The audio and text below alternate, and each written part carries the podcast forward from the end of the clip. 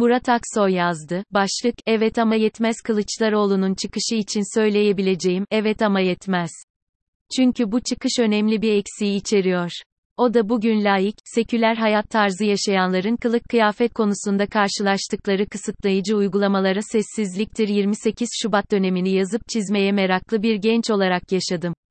Takip eden dönemde İstanbul Bilgi Üniversitesi'nde İnsan Hakları Hukuku Yüksek Lisan Programı açıldığında ilk başvuran öğrenci oldum ve kabul edildim. Dersler bittiğinde, üzerine çalışacağım konu büyük ölçüde belliydi. 28 Şubat'ta siyasal simge kabul edilen örtünme olacaktı konum. Örtünmenin tarihsel süreci, farklı dinlerde örtünme ve Türkiye'de örtünmenin tarihi ve siyasi ve hukuksal çerçevesine odaklanacaktım. Konu hayli genişti.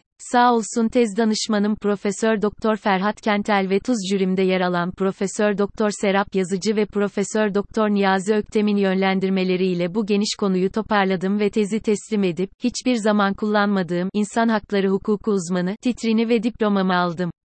Tezim sonraki yıl Çağatay Anadolu'nun önerisi ve sadeleştirilmesi ile kitap yayınlarından, başörtüsü, türban, üst başlığı ve batılılaşma, modernleşme, laiklik ve örtünme alt başlığı ile 2005'de yayınlandı.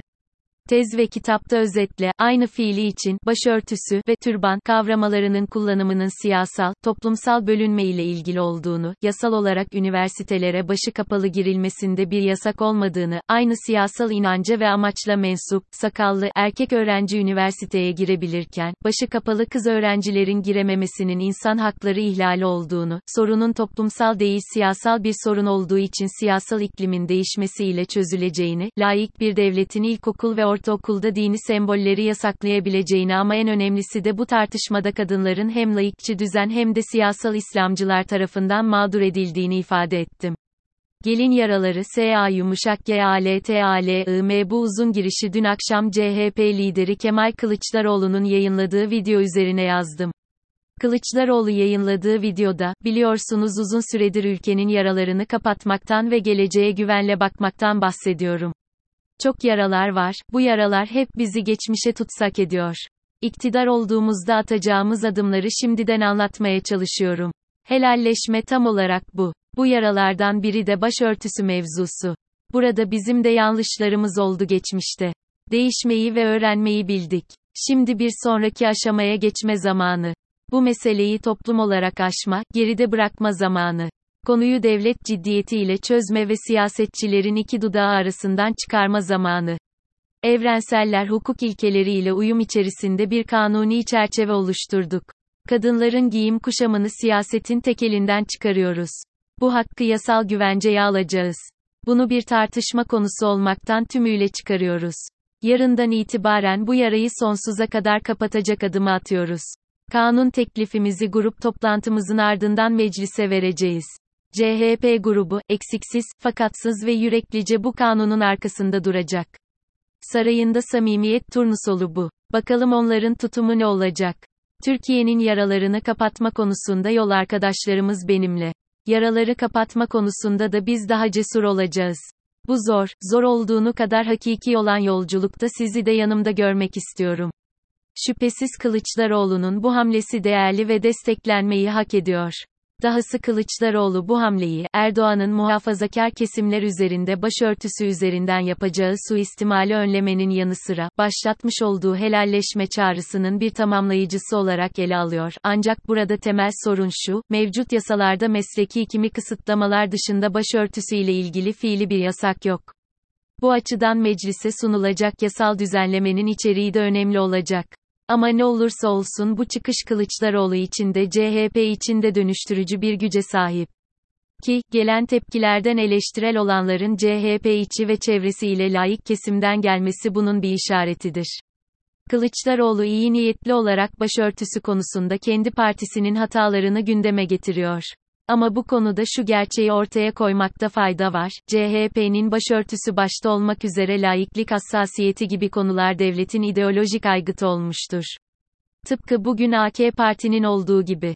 Nokta. O yüzden Kılıçdaroğlu'nun helalleşme çağrısı esas olarak devletin ortaya çıkardığı mağduriyetler karşısında devletin ideolojik aygıtı olarak parçası oldukları mağduriyetlerle yüzleşmedir.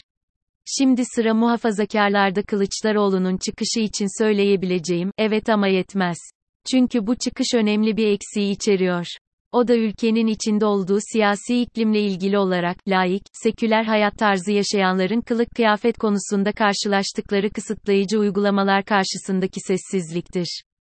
Şu bir gerçek ki, nasıl bir zamanlar yasal bir düzenleme yokken başörtülü öğrenciler üniversitelere alınmadıysa, son yıllarda kamu binalarında, kamusal alanda seküler hayat tarzına sahip kadınların kılık kıyafet konusunda pek çok kısıtlayıcı uygulamayla karşı karşıya kaldıkları açıktır. Evet, bugün Türkiye'de başörtüsü kullanımı konusunda eskiden olmadığı gibi bugün de yasal hiçbir kısıtlayıcı uygulama yoktur ve başörtülüler herhangi bir zorluk yaşanmamaktadır. Ama laik, seküler hayat tarzına sahip kadınların kamu binalarında ve kamusal alanda dozu her gün giderek artan bir ayrımcılıkla karşı karşıya kaldıkları gerçektir.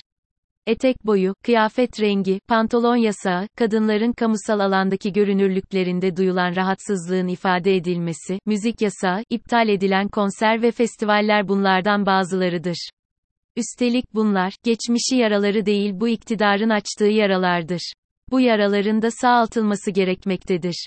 Elbette bu konularda da CHP'den hassasiyet beklediğimiz kadar daha çok kendini muhafazakar tanımlayan partilerden de benzer bir duyarlılığı beklemek hakkımızdır.